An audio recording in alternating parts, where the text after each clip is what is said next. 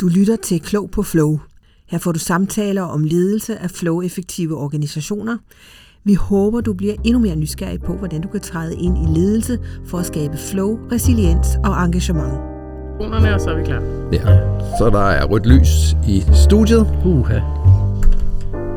Så bliver det alvor. Velkommen i studiet. Øh, og i studiet i dag er der Ulrik Godmorgen. og Pia Og godmorgen. Og Henrik, som sidder her. Godmorgen til jer alle sammen. Og øh, som sædvanligt, så kan vi lige tage en, øh, en kort runde og se, hvad, øh, hvad, hvad rører sig i jeres øh, professionelle liv i øjeblikket? Jeg kan sagtens slække for. Ja. Og hvis vi tager sådan en kort runde, så vil jeg sige, noget af det, jeg vil komme til at tale ind i, det, er, det kommer til at handle om både, øh, når vi skal planlægge fællesskab og kapacitet, og hvad der skal til, for at det overhovedet kan lade sig gøre, hvis man er på vej ind i en ny rejse. Ja. Så Uh, kommer det bliver spændende. om. Mm. Ja, jeg tænker også, at, at øh, vi har været ude og lave sådan en... Ja, vi, kan- jeg kan dårligt finde ud af at sige det på dansk. Nu siger jeg det på engelsk. Big room planning i en lidt øh, anderledes kontekst, end vi plejer. Jeg synes, det giver anledning til nogle refleksioner, der måske kunne være interessante at dele med hinanden og, og dem, der lytter. Jeg glæder mig rigtig meget til at, at høre noget om det. Jeg har jo set noget af det på ydersiden, så øh, glæder mig til at høre meget mere om det. Du har fået øh, stormestereksamen i at klippe papirbaner ud. Der var meget papir. Der var meget papir, I skulle bruge der. Ja, Det er super godt. så når studentermedlemmerne har fri, så bliver man nødt til at klippe og klistre selv, og det er jo også faktisk ret, øh, det er ret beroligende i virkeligheden, Ja. en gang imellem også at gøre det. Jeg ville jo gerne have været med os.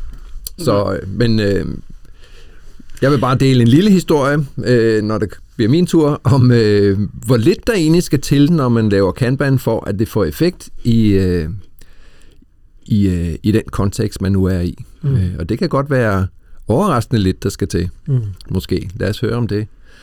Så øh, lad os gå i gang Mm. og, øh, og høre, hvordan vores samtale udspiller sig i dag.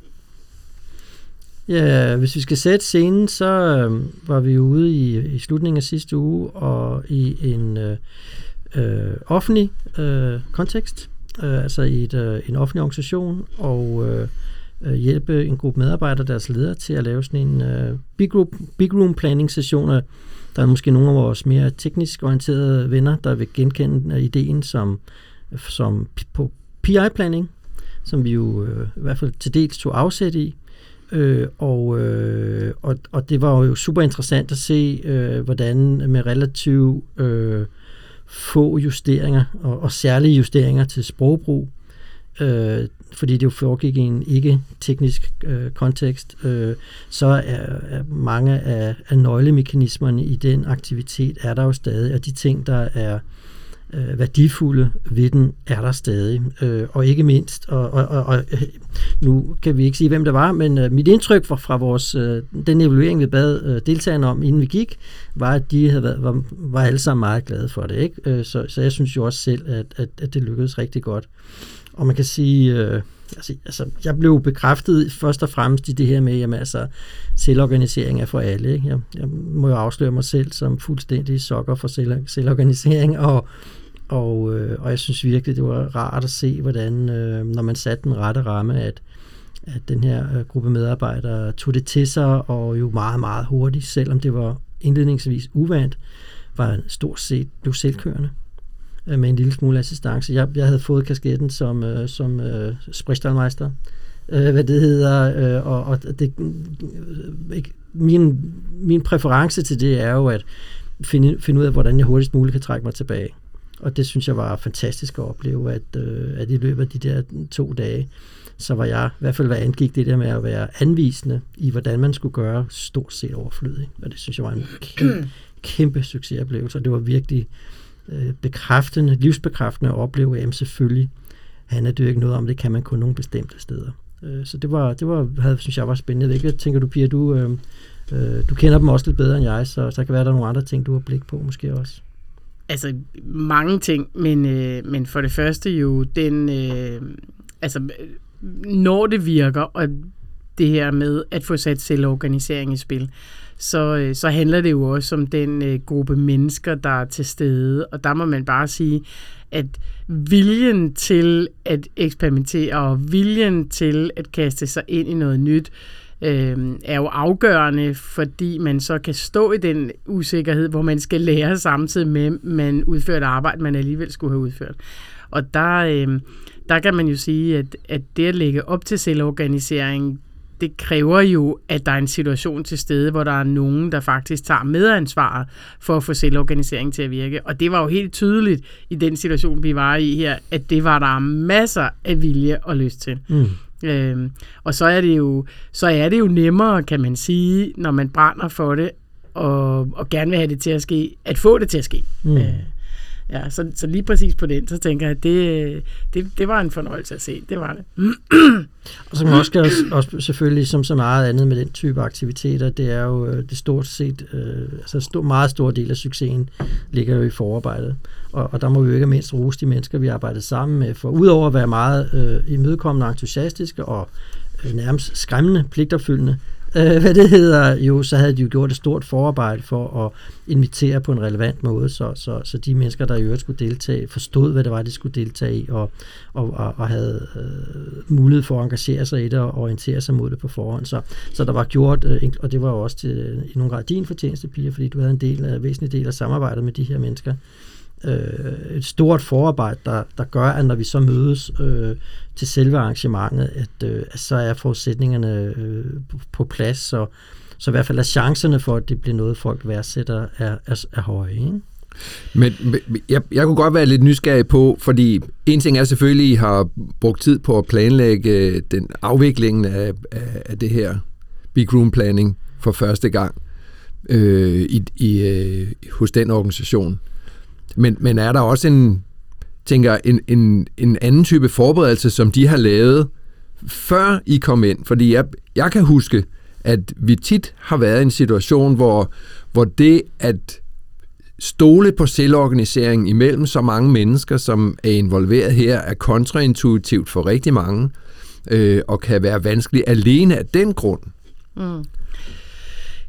Altså, den, helt sådan øh, klassiske forberedelse, hvor man øh, inden sådan et arrangement orienterer sig omkring prioritering for eksempel, den skal selvfølgelig tales igennem, men den, den, øh, den, den fylder selvfølgelig noget, men jeg, jeg tror faktisk, det som var den allerstørste forberedelse, den handlede egentlig om at klæde de mennesker, der skulle være i lokalet på, til at kunne være i det, der skulle ske.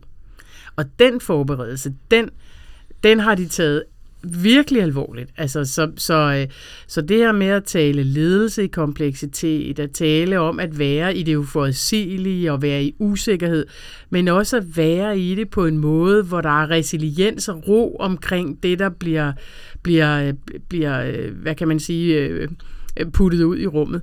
Det har været en ret stor forberedelse. Mm. Og der har faktisk været et, et udsagn, som jeg tror øh, har haft stor effekt, Øh, Øhm, det her med at ro og resiliens i sådan nogle situationer, det er faktisk noget, man kan give til hinanden. Så det her med at forberede os på, når nu vi starter de her to dage, der kommer til at være masser af situationer, for eksempel, hvor det er, du har lidt uro i kroppen, hvor du skal forlade noget, du ikke synes, du er færdig med, fordi vi arbejder i timeboxe, hvor du godt lige vil gøre noget mere, eller hvor du ikke lige kan finde ud af at knække koden rigtigt, og alligevel så tager vi lige et skridt frem det at have øje på hinanden i sådan nogle situationer om, hvem har uroen, og så give noget ro til hinanden. Den forberedelse, at, at have det skarpe øje på hinanden, den har faktisk, tror jeg, været ret afgørende for, at der ikke var folk, der faktisk øh, i løbet af de her to dage virkelig havde det ubehageligt. Mm. Øhm, og det, det er jo måske, altså, øh, må, må jeg fortsætte lidt, Ulrik, på, øh, på din, øh, fordi jeg tænker, øh, vi, vi siger jo tit, vi, vi starter, hvor vi er. Altså, det, det, det, er, øhm, det er et godt sted at starte, og så husker vi, at vi tager små bitte pingvinskridt. Så når man er der, hvor man tænker, det der big room planning, altså to dage sammen, det lyder eddermame godt, så starter vi der. Men det kræver det, jeg lige sagde før, at man faktisk har en gruppe mennesker, der er rustet til at kunne gå ind i noget, der er uforudsigeligt. Fordi det, de reelt gør jo, det er, at de afprøver en helt ny måde at være sammen på, en helt ny arbejdsform uden træning. Det var faktisk det, der skete. Ja. Og det, øh, det har vi selvfølgelig drøftet øh, her i den her sådan, gruppe. Æh, kan det overhovedet lade sig gøre? Fordi det er jo ikke normalen. Men, men vi var ret sikre på, præcis fordi de var der, de var begejstrede, de havde lyst til at eksperimentere, de havde øh, nok tryghed til at være modige til at kaste sig ind i det, de havde psykologisk ro nok til at kunne være i det usikre og det uafsluttede, og derfor så sagde vi, det, det, det tør vi godt. Det, øh, det er et godt eksperiment. Så kan man jo sige, de havde nogle ting, som ikke var afklaret. Altså, de havde ikke stabile teams, fordi de er, de er organiseret på en anden måde, ganske enkelt. De har virkelig mange ambitioner, men ikke nogen klar helhedsorienteret prioriteringsproces, øh, og masser af drift- og udviklingsopgaver i en sådan mm, ikke fuldstændig klar øh, fordeling imellem det. Men, men det, som, øh, det, som var, hvad kan man sige, øh, afgørende, det var, at der var en vilje alle steder fra. Så der var faktisk lavet en prioritering, som kom til at virke. Der blev også omprioriteret undervejs, og der var rent faktisk også en accept af det, der foregik i relation til prioritering. Så, så øh, jeg, jeg vil sige, at det her med at øh, det gør sig klar til sådan noget, det handler selvfølgelig om det praktiske. Det er et stort arbejde, det ved vi, det gør vi. Det handler om at lave nogle agendaer på de der dage, som Apropos virker. de mange papirstrimler. Ja, apropos de mange papirstrimler, vi var nødt til at indkalde ekstra, øh, ekstra mandskab til papirklipning.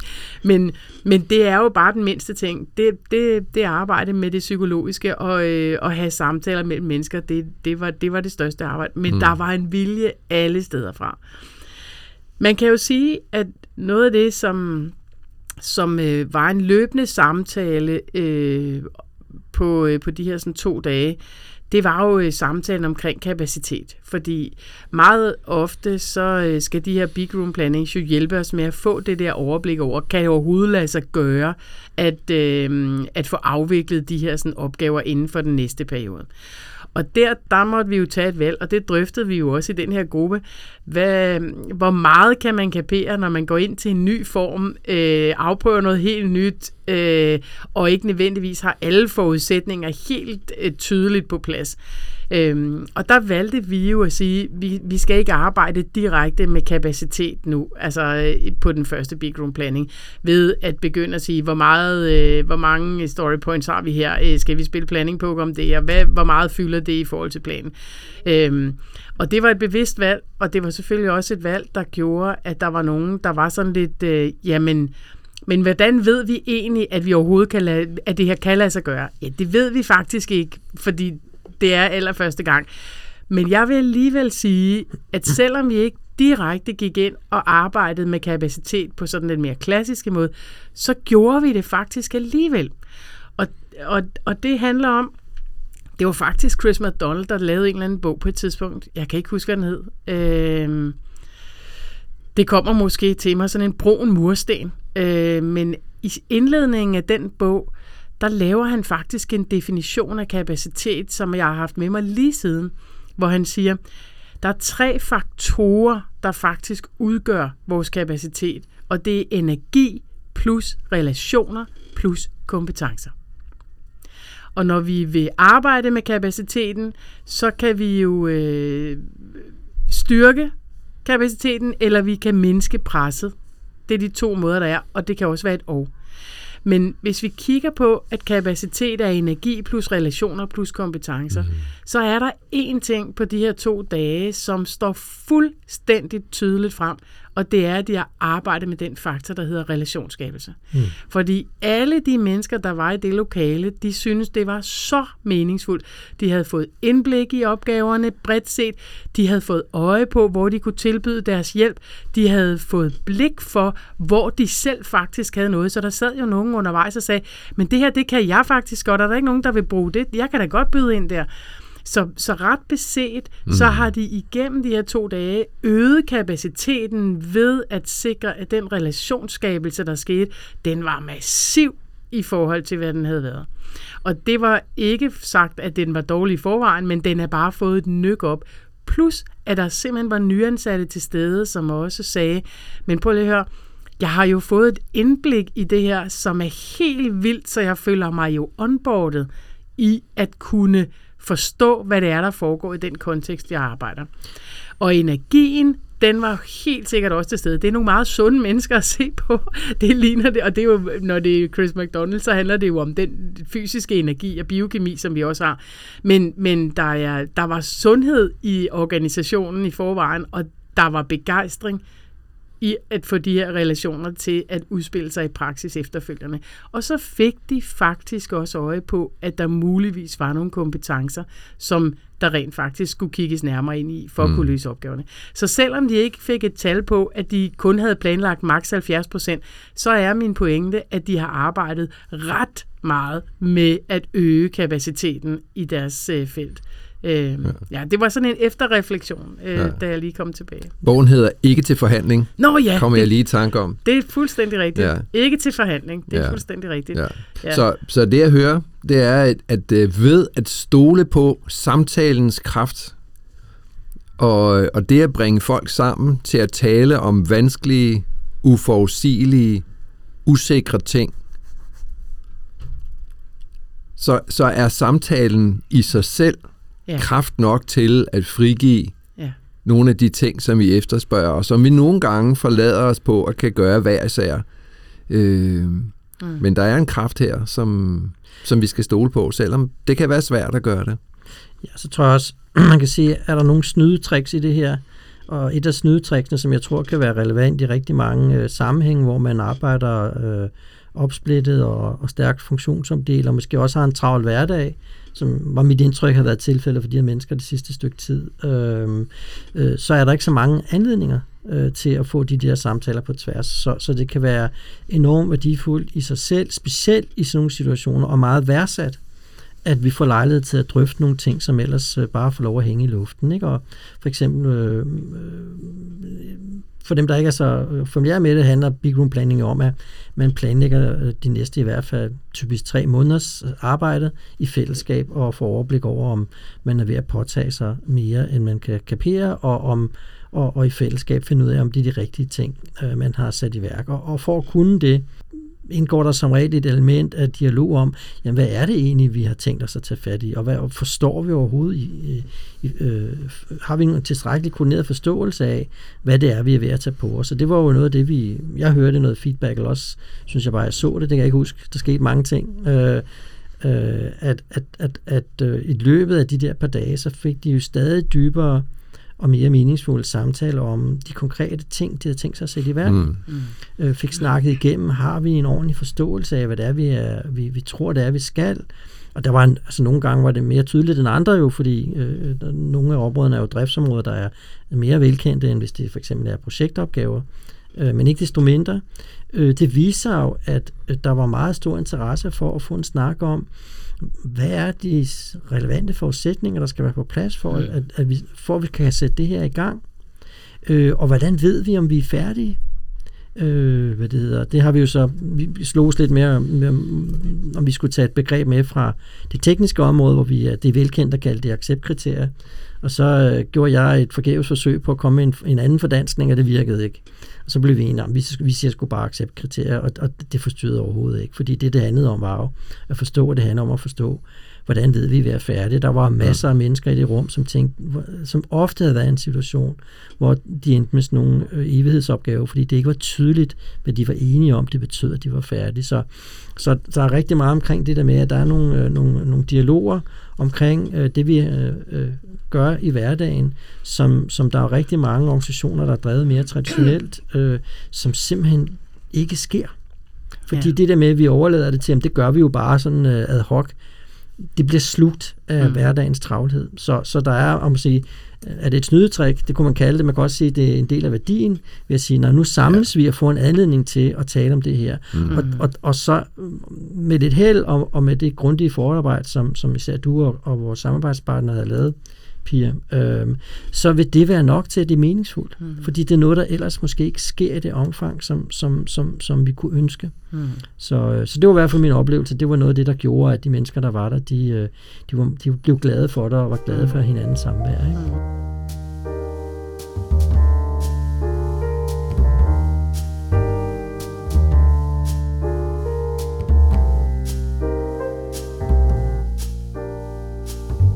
Og jeg, jeg tænker også, uh, Ulrik, du introducerede jo et begreb, som der var flere, der tog, uh, der tog til sig, som, uh, som er et super godt begreb, nemlig begrebet sunde opgaver. Mm.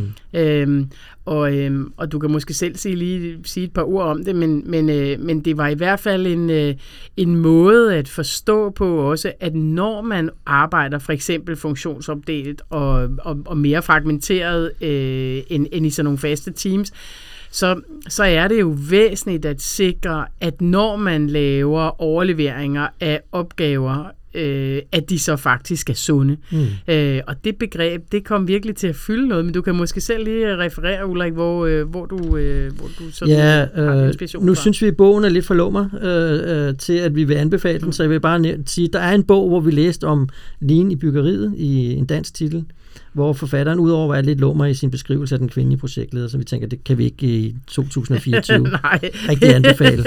det går ikke. Selvom det jo var en ganske udmærket titel. Øh, så, hvad det hedder, men det var, det var, det synes vi ikke rigtigt i dag, det går ikke, øh, hvad det hedder. Øh, så, så, men der, det var handlet om øh, øh, øh flow-orienteret arbejde i byggeriet, hvor at, øh, for, hvor at, at det handlede om, at øh, man talte blandt øh, de forskellige håndværkergrupper om at have sunde aktiviteter.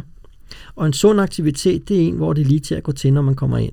Så for eksempel, nu ved jeg stort set ingenting om byggeri, men lad os nu sige, at øh, tømmeren skal være færdig, før elektrikerne kan komme til. Bare for at gætte på noget, ikke? Så handler det så om, at tømmerne og elektrikerne har, har, har en aftale om, jamen når elektrikerne kommer, så skal det her være i orden. Der skal være ryddet op, og der skal ikke ligge øh, savklinger og flyde, eller hvad det nu måtte være. Og, og så er det nye, fordi det kan man sige, det kan man jo altid gøre, det nye det er, at når de først har etableret den der aftale om, hvad betyder det, at det er klar, så har de en regel om, at når så elektrikerne kommer, hvis det ikke er i orden, så går de igen. Og så lader de ikke bare stå til, de går ned og siger til formanden, øh, tømmeren har ikke ryddet op. Og så bliver der ikke gjort noget, før tømmeren har ryddet op. Og så kan man jo sige, øh, hold op, jamen, sidder de så bare altid på hænderne, fordi øh, de skal også have bygget den der bygning, eller hvad det nu er øh, for en type bygning. Men det, der jo så sker, det er, så er der et incitament til at få snakket om, hvorfor ikke rydde op, og kan vidste, om de så ikke begynder at rydde op. Hmm. Øh, så det synes jeg var enormt, øh, og det er jo en, en, en en generel praksis, det handler jo det der med, at vi bygger kvalitet ind øh, proaktivt, øh, i stedet for at have reaktiv kvalitetskontrol, som vi har lært af japanerne. Ikke? Men, men, men begrebet sunde aktiviteter eller sunde opgaver gør det sådan lidt, lidt mere alment forståeligt. Mm. Og alle kan jo forstå det, for alle har været udsat for usunde opgaver eller aktiviteter, ikke? Mm. hvor det var øh, øh, forudsætningerne var uklare og i hvert fald ikke på plads, så man snublede undervejs, og hvor det ikke var tydeligt, hvad det egentlig handlede, hvad det egentlig betød at have leveret tilfredsstillende, øh, så man enten bliver, det en, enten bliver det en uenighedsopgave, fordi man aldrig kan blive færdig, eller også bliver der stor utilfredshed, fordi når man så kommer med det, som man har præsteret, så er det alligevel ikke det, som, som folk de ønskede, så bliver de mm. utilfredse. Ikke? Så at have sådan en, en, en, have en konversation, der handler om at have sunde opgaver, det tænker jeg, det var rart at se øh, øh, den gruppe her øh, respondere på, fordi det har jeg altid, lige siden vi læste den gang, øh, tænkt, det er simpelthen et fuldstændig genialt begreb, fordi ja. det, kan, det kan forstås i alle øh, arbejdssammenhænge. Og jeg synes, at du lavede en, øh, en ret øh, virkelig elegant øh, demonstration af det på selve de to dage, hvor øh, der var jo de her forskellige runder, hvor øh, der skulle hænges øh, nyt, frisk papir op på væggene, så den næste gruppe, der kom til, til det område, hvor der skulle arbejdes, øh, ligesom var klar til at arbejde. Og i starten, der, øh, der hængte gruppen det selv op, øh, inden at de skulle gå i gang, og på et tidspunkt, så sagde du, det kunne også være, at vi lige omdefinerer, så en sund aktivitet, det er, at dem, der nu forlader området, gør området klar, så de næste faktisk kan komme i gang af sig selv. Og øhm, altså, det var en fantastisk demonstration af ligesom at sige, acceptkriteriet for, at vi er færdige med det, vi er i gang med, det er faktisk, at vi har gjort klar til den næste samtale som en del af vores ståndkriterie. Mm. Og det var, øh, det, det var helt evident, at det betød noget for rummet, at den aktivitet blev gjort, fordi så skulle vi ikke forhandle om, hvem skal lige gøre det, og, og, og folk glemte det, fordi de var optaget af noget andet, som de skulle i gang med, når samtalen startede. Så det var sådan en virkelig, virkelig fin lille, helt praktisk illustration af, at vi kan faktisk diskutere, hvornår en opgave den faktisk er færdig. Og jo mere vi kan gøre plads og klar til den næste løbende samtale, jo bedre er det. Og jeg tror, hvis jeg må lige referere tilbage til dig, Henrik, du sagde det her med, at det er en samtale. Det var faktisk også sådan, vi præsenterede det her. øh, for alle dem, der var med for første gang og ikke havde hørt noget om det, sagde, det her, de her to dage, vi kan kalde det, hvad vi vil, men det det er, det er en samtale imellem relevante aktører i relation til de opgaver, som faktisk skal løbes. Og det her med at se øh, ledelse og arbejde i kompleksitet som en fortsat løbende samtale, er noget, der resonerer uanset kontekst. Som jo også kan man sige, øh, taler ind i noget af det arbejde, vi har været ret optaget af de senere år med Amy Edmondsons relationel mm. koordinering. Mm. At, at hvis vi kan få skabt nogle rum, hvor mennesker faktisk bedriver relationel koordinering, mens de fysisk er til stede, så den forberedelse, eller den start på en tre måneders periode, den er uvurderlig. Øhm, måske også øh, i relation til, at vi jo har vidst i mange år, at den største risiko til alle tider i alle initiativer, det er, at vi ikke har fået fælles forståelse af, hvad den opgave går ud på, som vi skal til at løse. Der kunne vi jo konstatere, at de to dage samtale havde jo skabt en, en situation, hvor de fælles forståelser og fælles erkendelser omkring opgaverne faktisk havde rykket sig ret meget. Mm. Ja, en lille nuance, jeg lagde mærke til, som jeg var meget tilfreds med, det var, at vi har jo lavet sådan nogle små opgavekort, og så var vi blevet advaret af den afdelingsleder, øh, vi arbejder sammen med, at det havde de prøvet før, det virkede ikke. Øh, og så tænkte vi, når men øh, spørgsmål, der står på korten, eller de emner, der er på korten, tænkte vi, de var meget relevante, i hvert fald nogle af dem. Øh, så tænker jeg, vi gør det alligevel. Og, og en af de ting, jeg synes var enormt tilfredsstillende at se, det var, at lige, og jeg, vi havde, fordi vi vidste, det var et publikum, der var helt nyt for den her aktivitet, så, så besluttede vi jo, at, at vi kan ikke fortælle, vi, vi, vi taler det ihjel, hvis vi forsøger at forklare alt på forhånd. Så en af de ting, øh, jeg nedtonede lidt lige i starten, det var præcis, hvad det der opgavekort gik ud på, at tage ikke alle detaljerne igennem. Jeg pegede bare på sådan beskrivelsesfeltet og sagde, prøv at starte her, og så snakker vi om de andre ting, når, øh, når, øh, når vi kommer til det. Og det betød så, at vi kørte en hel del runder. Jeg tror, kørte vi seks eller syv runder i alt, øh, hvad det hedder, over de to dage. Og, og den første runde eller halvanden, der var der så en del, der ikke lige så pointen. Og så satte de gule sædler op. Og så kunne man jo som facilitator have taget den synsvinkel, at det er super vigtigt, at de gør det rigtigt og så gå ned og korreksede det og forsøgte at få det lavet om. Men det skete jo kun den første runde eller to, fordi da så det viste sig, at de emner, og jeg, jeg gjorde ikke andet øh, som facilitator, jeg lige påmindede de mennesker, der, ikke, der, der havde brugt de der, havde vist, at de ikke kunne se pointen ved at, at bruge almindelige sticky notes i stedet for.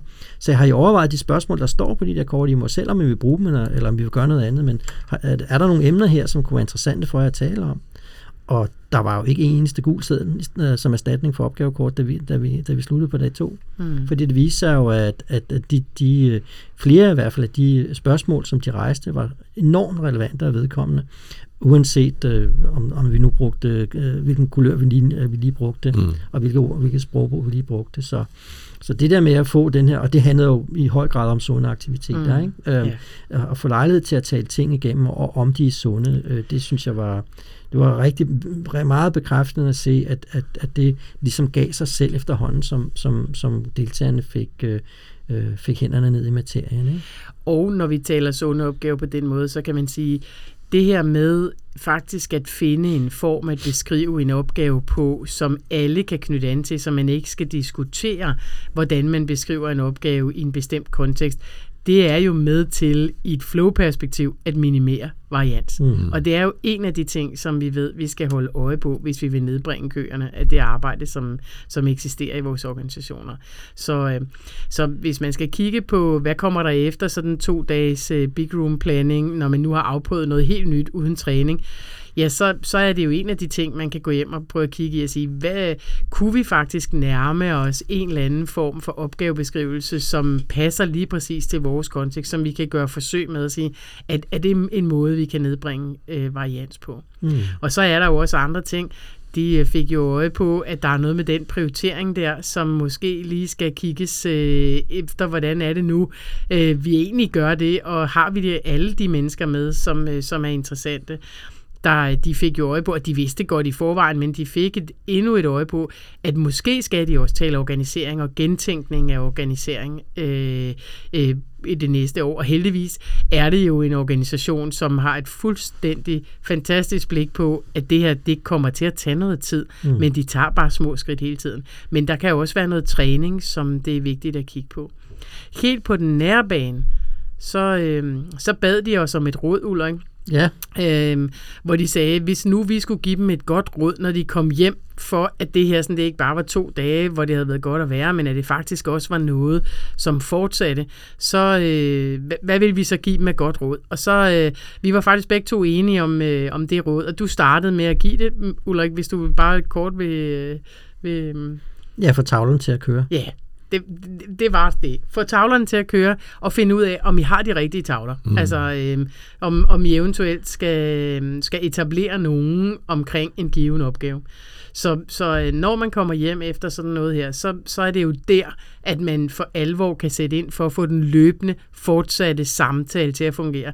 For det er jo en af pointerne, det er at sige, når man laver sådan en beskrivelse af en opgave, så er det jo ikke en kravspecifikation, så er det et løfte om en fortsat samtale, for at citere en af de gamle KF'er inden for det her felt. Mm. Øhm, men, øh, men det der med tavlerne, det, øh, det er jo helt afgørende. Og der tænker jeg, Henrik, du havde jo en, øh, nogle oplevelser her i den periode, der er gået omkring tavler. Kan, kan det måske knyttes an til det? Vi ved det jo ikke, for vi har ikke talt om det inden.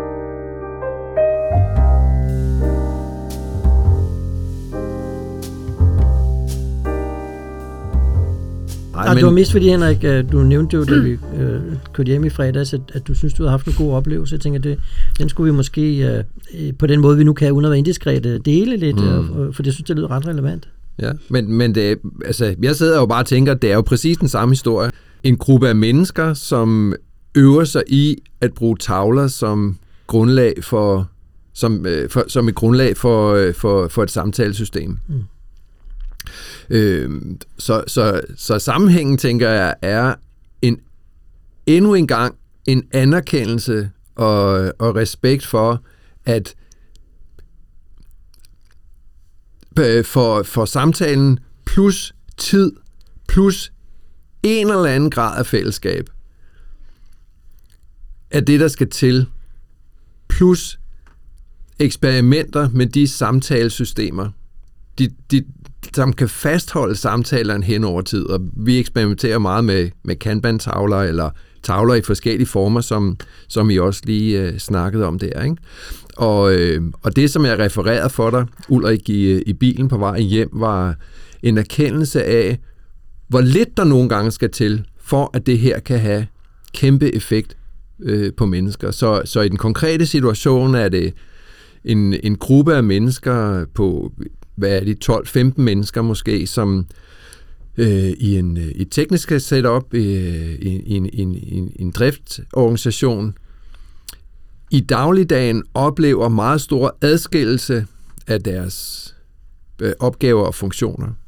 Men i, øh, i forsøget med at bruge tavler, og det at få bare lidt tid sammen til at tale om, hvordan de har brugt tavlerne helt rudimentært, gav en kæmpe aha-oplevelse for alle, for, for dem, som var med. De kunne spontant fortælle om, at, at bare det at have tavlerne, bare det at overveje, hvad, det, hvad, hvad deres opgaver egentlig består i, øgede deres evne til at fortælle hinanden, hvad det, hvad det er, de laver og, og det havde bragt dem tættere sammen og erkendt nogle sammenhænge i deres arbejdsmønstre, som de ikke havde øh, som de ikke havde erkendt, mm. eller haft mulighed for at, at øh, erkende før. Så, så uden nogen egentlig erfaring med at bruge det, bare det at overveje, hvad skal der stå på mit opgavekort, og hvordan ser min proces ud, og skulle fortælle det til nogle andre helt rudimentært, gav dem nogle indsigter mm. i, øh, i det var i, øh, i, i, deres, øh, i deres samarbejde. Det var, det var virkelig opløftende at, at høre, mm. øh, at det var sådan. Øh, ja. Var der nogen, altså når du siger, at de fik nogle erkendelser omkring det, så var, jeg hørte, de fik et sprog på, på noget af det, som de faktisk gik og arbejdede yeah, med, for det er jo yeah. en af de ting, som vi har snakket om igennem mange år, at de fleste mennesker, vi arbejder sammen med, de har jo greb om det, de laver, men det er ikke altid, man har begreb om det, man laver, så, så man kan øge begrebet om det, man laver, og sproget på det, man laver, så man kan kommunikere tydeligere og dermed koordinere bedre. Men den erkendelse, har du indtryk af, at den faktisk også satte noget i gang omkring, hvad de kunne være opmærksomme på fremadrettet? Eller, eller var der noget særligt, der optog dem i, i forbindelse med de erkendelser? Altså det, som var tydeligt i hvert fald, det er, at, de, at, at der opstod en spontan lyst til at fortælle hinanden om et, hvad de lavede hver især, og derudover, og derefter jo, hvordan kunne de hjælpe hinanden med at få det til at blive lettere mm. øh, og bedre for kunden. Mm. Øh, ting, som de øh, ikke havde været i stand til at samtale med hinanden om. En af grundene er selvfølgelig, at de ikke havde tid, ikke har tid i deres hverdag til at lave de her samtaler, og for det andet jo ikke har nogen, ikke havde noget sprog, eller ikke nogen mm. formaliseret måde at tale om det på. Mm. Så selv den her lille rudimentære ting, prøv at overveje, hvad især, hvad er det egentlig for nogle opgaver, I laver, mm. og fortæl hinanden om det, mm. var nok til, at de kunne komme, at det sprudlede med idéer mm. til, hvordan de kunne forbedre deres samarbejde, øh, sådan så deres kunder eller brugere eller modtagere af deres services kunne, øh, kunne få mere værdi ud af det, de lavede. Det er jo næsten noget af det stærkeste, ikke? det er jo det der, når det skaber det niveau af refleksion, ikke? At, at ikke alene bare se, se, det, se det, der er, hvilket jo er forudsætningen, at, at kunne se det, der er. Der er jo en bog om det her, der hedder At lære at se. Mm. Uh, hvad det hedder inden for det her område. Uh, men også, at, at, uh, at den energi, det skaber omkring at prøve at lave justeringer, øh, så skal man så sørge for at tage vare på den, så, så den, kan, den kan bevares, ikke? At ja. man, man hverken forivrer sig eller det modsatte. Men med den energi, det kan skabe, og igen, dem, dem der sidder nærmest øh, opgaverne, øh, har jo sikkert masser af gode idéer til, hvordan tingene kan gøres bedre men måske ikke følt sig inviteret til at bidrage med det, og har ikke haft den der mekanisme, du fortæller om, til at få øje på det på en måde, så det kan blive artikuleret. Ikke? Nej, så der er noget, altså, det er bare, bare igen, der, der er noget, der skal være tiden til at gøre det i, og mm. der skal være de rammer, øh, og lige præcis nok tilpas rammer og struktur til, at samtalerne får en retning. Øh, så kommer man rigtig langt. Mm. Og hvad vil du sige, Henrik, med hensyn til, fordi noget af det, som, som er en af risikoen ved, ved de her, øh, det er det jo sådan set ved alle nye tiltag, man, man indfører, men med vi, eftersom det er noget, vi er meget interesseret i, så er det for ofte i relation til indførelse af tavlestyring øh, med flow for øje, at, at vi ser det. Det er jo det her med, øh, det, det, det kan være meget, det kan være, der kan være noget entusiasme i starten, men så kan det ligesom fade. Øh, og øh, en af nøglerne til, at det ikke lige fader med det samme, det er jo, at dem, der skal øh, sørge for, at det er sur, skal synes, at den aktivitet er meningsfuld. Ja. Har du set noget der, hvor du er, øh, der gør, at, at, at det, udover hvad du allerede har fortalt, der siger, det, det, det er meningsfuldt for dem, der, der skal arbejde med det, så derfor gør de det. Hvad, hvad er nøglerne til det? Altså, jeg tænker, det er invitationen øh, som udgangspunkt, kan mm. man sige. ikke At der, grundfortællingen er, at de skal ikke lave noget om. Mm. Der er ikke nogen forventning fra omgivelserne, den omgivende organisation om, at de skal gøre ting på en bestemt måde. Mm. De kan selvfølgelig godt være nervøse for, når man skal lave tavlestyring, at der er en skjult agenda, som handler om, at nogen har lyst til at holde øje med, hvad det er, de laver, om de laver nok. Øh, og øh, øh, det, som jeg har lagt mærke til, og det, som har haft en meget stor effekt, det er, pointere, at der ingen forventninger er til, at de skal lave om på noget, mm. men at de kan komme i kontrol med deres eget arbejde, deres egen arbejdszone ved at øge øh, deres egen bevidsthed om, hvad det er, de laver. Så, så, så, så en stor øh, åbenbaring for dem har været, hvad det betyder bare at have sprog på, hvor mange opgaver, der egentlig står på deres øh, opgavebord, når de har skrevet opgaverne ned. Mm. Fordi de kom i tanke om meget hurtigt, at deres opgaver ligger alle mulige forskellige steder. Mm. I deres hoveder, i deres mailbakke, i en skuffe, i deres øh, ticketsystem, øh, i nogle uafklarede forventninger om, hvad man også skulle gøre. Så det at kunne sætte 40 sædler op, som alle sammen er i gang, i sig selv var en åbenbaring og gav dem lyst til at fortsætte, fordi de jo nu kunne sige til nogen, Mm. prøv lige at se, hvor mange ting jeg egentlig laver på en gang. Synes du også, at jeg skal lave de her 10 ting? Mm. Eller kan vi finde en anden måde at snakke om det på? Mm. Øh, det har været... Øh, nu ved jeg så ikke, hvordan det fortsætter, det kan vi jo ikke vide, men, men, øh, men de har taget det til sig øh, som deres eget, og ikke nogen andres samtalesystem. Det er deres samtalesystem. Mm. Og det tænker jeg kan være en af nøglerne her, ikke? Ja, meget. Jeg, skulle lige, jeg, fik afbrudt og så sagde du det, jeg vil sige. Det, jeg tror, det er det, der er nøglen. Mm. Altså nøglen er, at vi kan have mange øh, øh, forestillinger om, præcis hvordan øh, den der tavlepraksis skal indrettes, og hvordan tavlerne skal se ud, og præcis hvordan de gør. Og, og der er sikkert også nogle, øh, hvis man bruger digitale systemer, så er der nogle, nogle restriktioner i, hvad, hvad, hvad de øh, muliggør. Øh, men nøglen til egentlig organisatorisk bæredygtighed er, at de mennesker, der øh, arbejder med det i hverdagen, opfatter det som meningsfuldt. Mm. Og jeg tænker, det er det, vi skal kigge efter. Er det meningsfuldt for dem, der er involveret? Fordi så, så, så, så, så er det så værdifuldt. Og det er da måske noget, vi nogle gange kan snuble i, fordi der er så mange andre hensyn at, at, at holde øje med. Og vi kan blive lidt forelsket i de der digitale systemer, så mange, ikke alle, og vi anbefaler ikke at starte med det, men mange ender der, når det bliver kompliceret. Mm. Ikke? Øh, der er så mange øh, bindinger i det, at vi måske glemmer det, øh, det sigte, at det vigtige ved de her ting, det er, at det er mennesker, der skal have redskaber til at kunne samarbejde om og gøre ting bedre. Mm. Og det skal de have, derfor skal de have lov at arbejde med det på en måde, som er meningsfuld for dem. Mm. Og så må vi give, så må vi give køb på nogle af, øh, i nogle, hvis vi har nogle idealiserede forestillinger om, om, om, om, om enstrengede måder at gøre tingene på. Så det, det er meget dyrt, hvis ikke vi kan give slip på dem. Fordi mm. vi har jo set mange tilfælde, hvor det her det går i sig selv igen. Ikke? Og en af fælderne er jo, at, det, at deltagerne ophører med at opleve det som meningsfuldt. Ikke? Ja.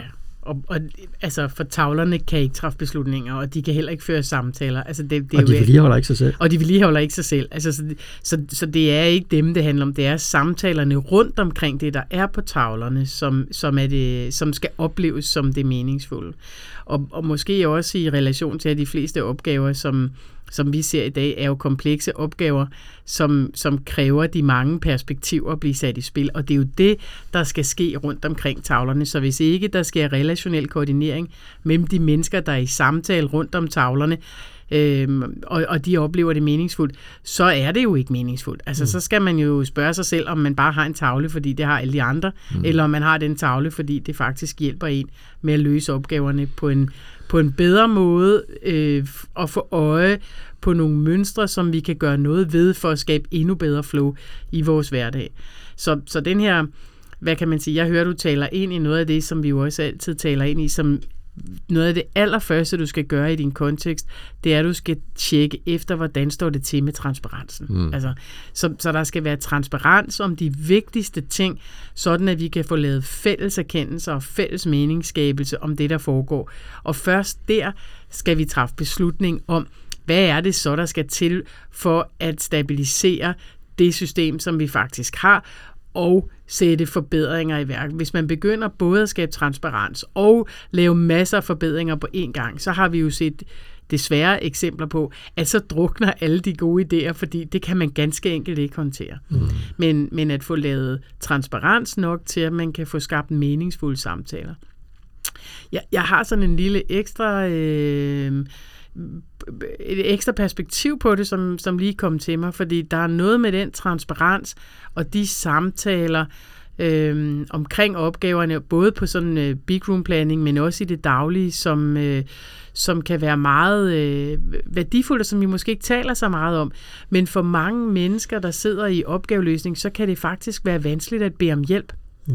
Men noget af det, der sker her, når vi laver transparensen, for eksempel på sådan to dage, men også i det løbende, det er, at vi får bredt så meget viden ud, og så meget erfaring gjort tilgængeligt, så mange overvejelser gjort tilgængeligt, at så handler det ikke kun om at bede om hjælp, men så bliver det faktisk synligt for mennesker, hvor de kan tilbyde deres hjælp.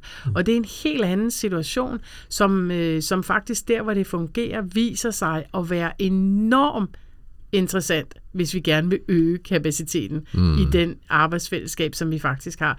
Det er, at man ikke sidder der alene og tænker, ah, jeg skal bede om hjælp. Hvem skal jeg egentlig bede om? Eller jeg bryder mig heller ikke om at gå hen og bede om hjælp. Men det, at folk af sig selv tilbyder hjælpen, det kan være en, øhm, hvad kan man sige, en enorm god oplevelse for mange mennesker. Blandt andet mig selv. Jeg er virkelig dårlig til at bede om hjælp i forskellige sammenhæng. Men, men, øh, men det at opleve, at der kommer mennesker til mig og siger, hey, du, jeg kan da godt lige øh, hjælpe til her. Det er, det er I jo for eksempel nogle af dem, der er super gode til. Ikke? Øhm, så kan det godt være i første omgang, at jeg nogle gange siger, men det har jeg ikke behov for. Og så siger I, nej, ja, det, det ser ikke sådan ud på nuværende tidspunkt, men vi spørger igen i morgen. Ikke? Altså, og det er jo øh, det, det er faktisk en, en, mm. en faktor ved vores arbejdsfællesskaber, som vi ikke nødvendigvis taler så meget om. Ja, det er en meget mere ressourceskabende positionering, mm. ikke? Øh, hvad det hedder, fordi jeg tror alle har prøvet det der med, at man helst ikke være den, der quote on quote indrømmer, mm. at man ikke kan overkomme det, selvom det ikke er ens egen skyld. Ikke? Mm. Ja. Så, så det, det kan være meget stærkt, mm. øh, at man får at høre en kollega. Og, og jeg synes også, at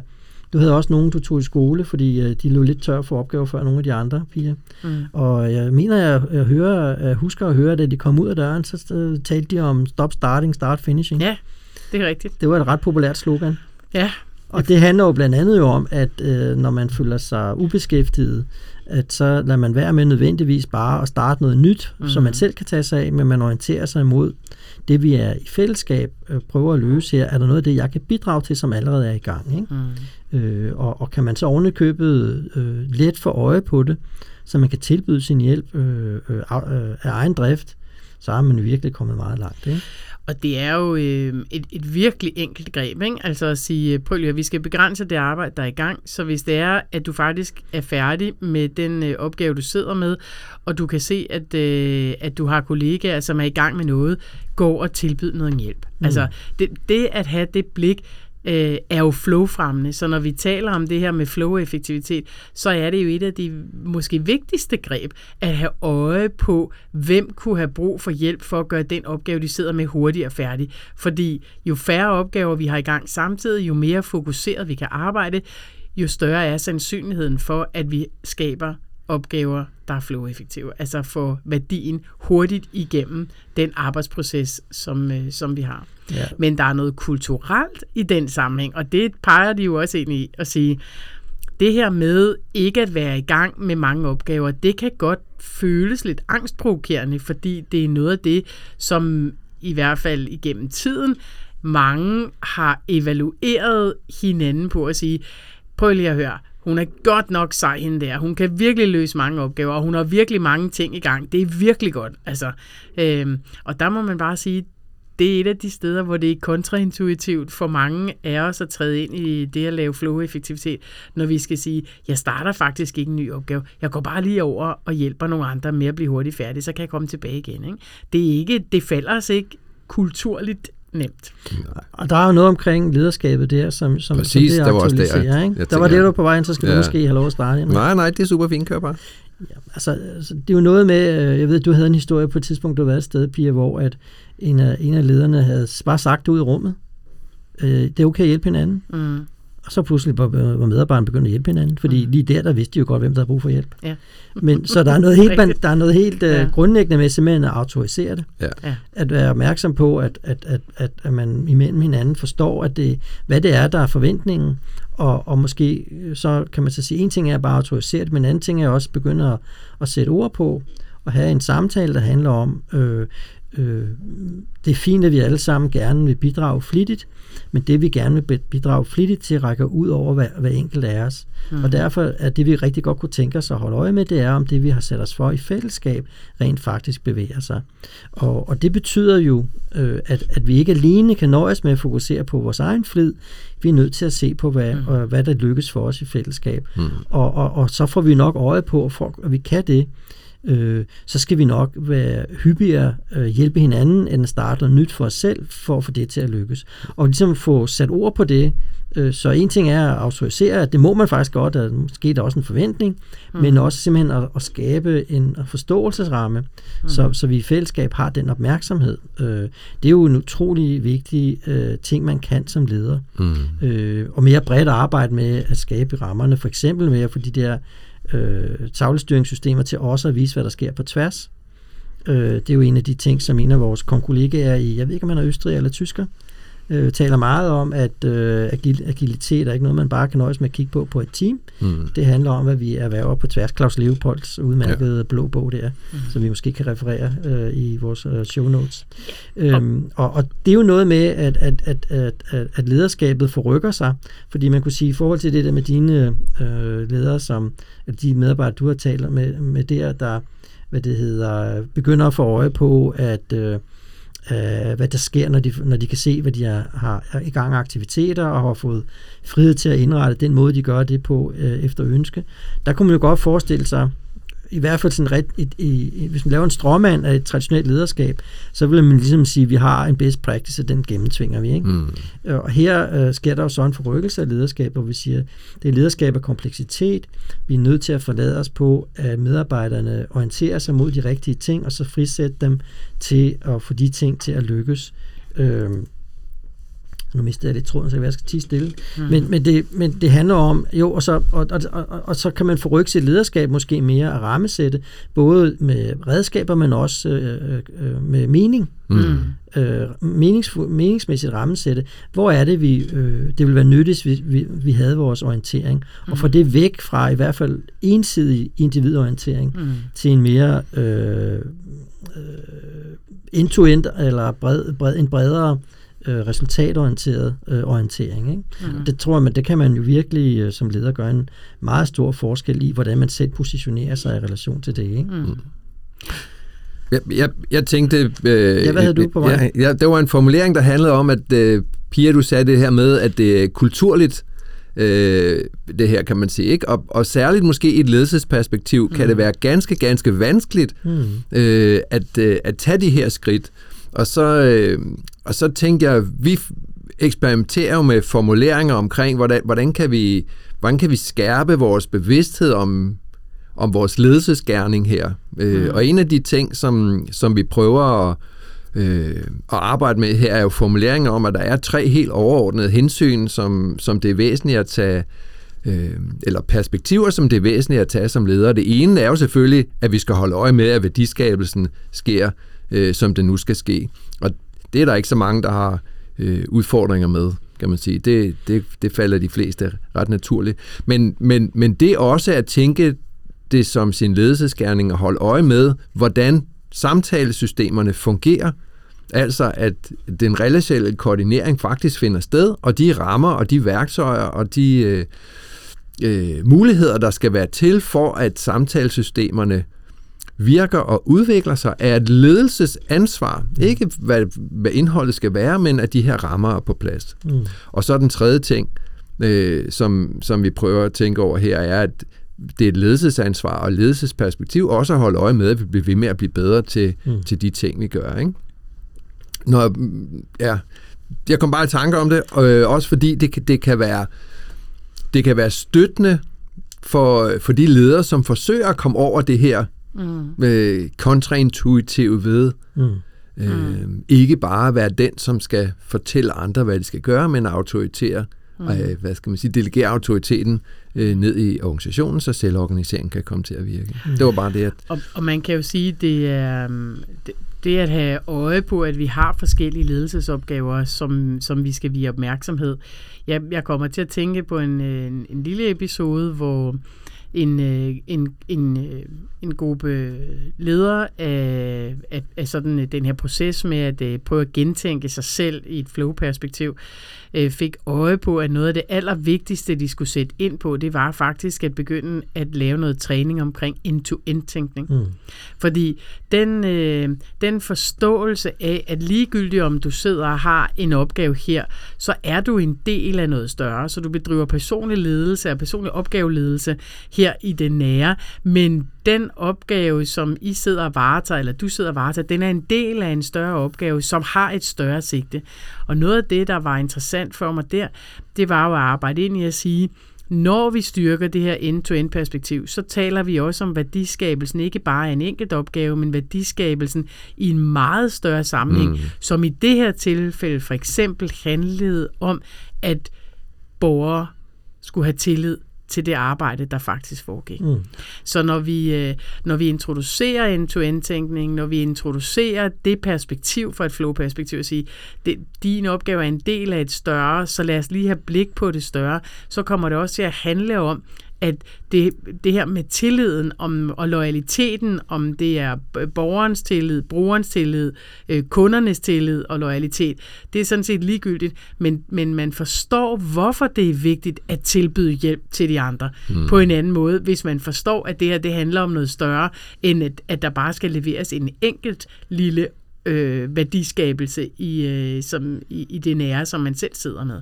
Så, så dermed kan det også blive mere meningsfuldt at tilbyde hjælp til hinanden i de her sådan, sammenhæng, hvis man forstår, at det har faktisk en effekt, som vi også er interesseret i at blive ved med at styrke, nemlig for eksempel tillid.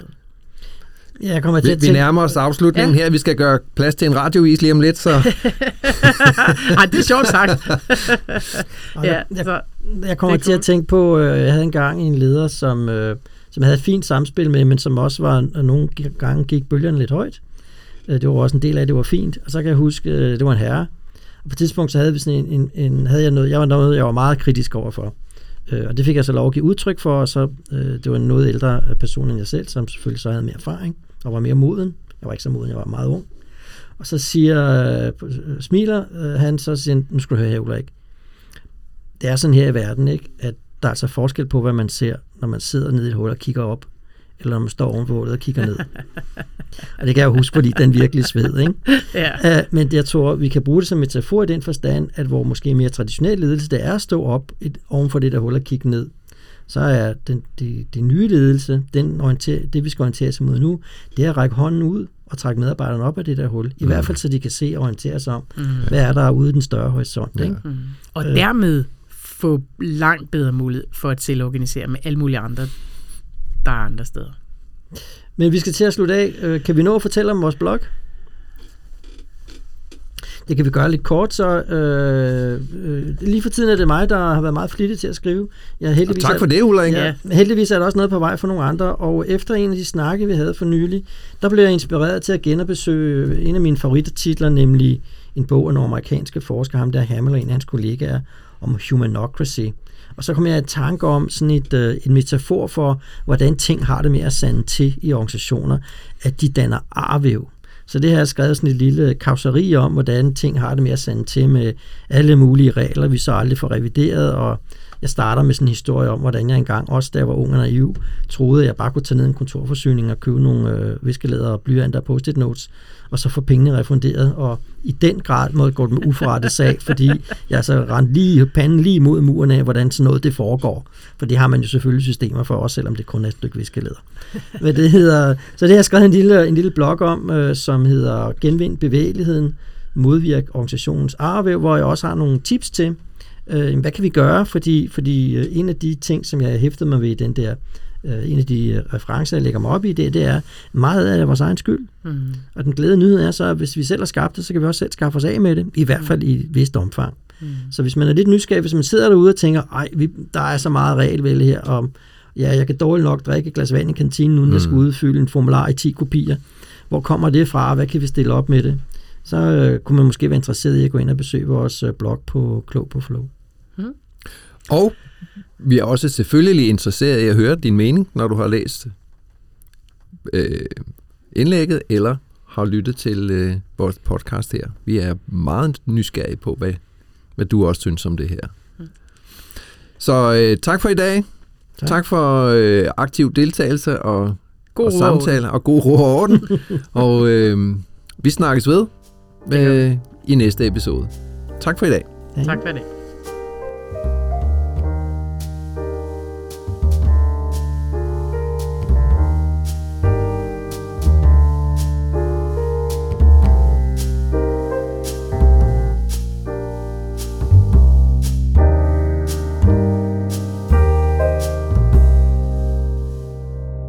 Klog på Flow er redigeret af Christina Stensgaard Højer og produceret af Agil Procesforbedring. Vi linker til de bøger, podcasts og videoer, som er nævnt undervejs. Du finder listen i teksten, der hører til denne her podcast. Kig forbi klogpåflow.dk Her kan du læse mere om ledelse af flow-effektive organisationer, du kan møde teamet bag, og du kan se, hvad vi tilbyder. Hvis du har spørgsmål eller feedback til Henrik, Ulrik og Pia, så send en mail eller skriv til os på LinkedIn.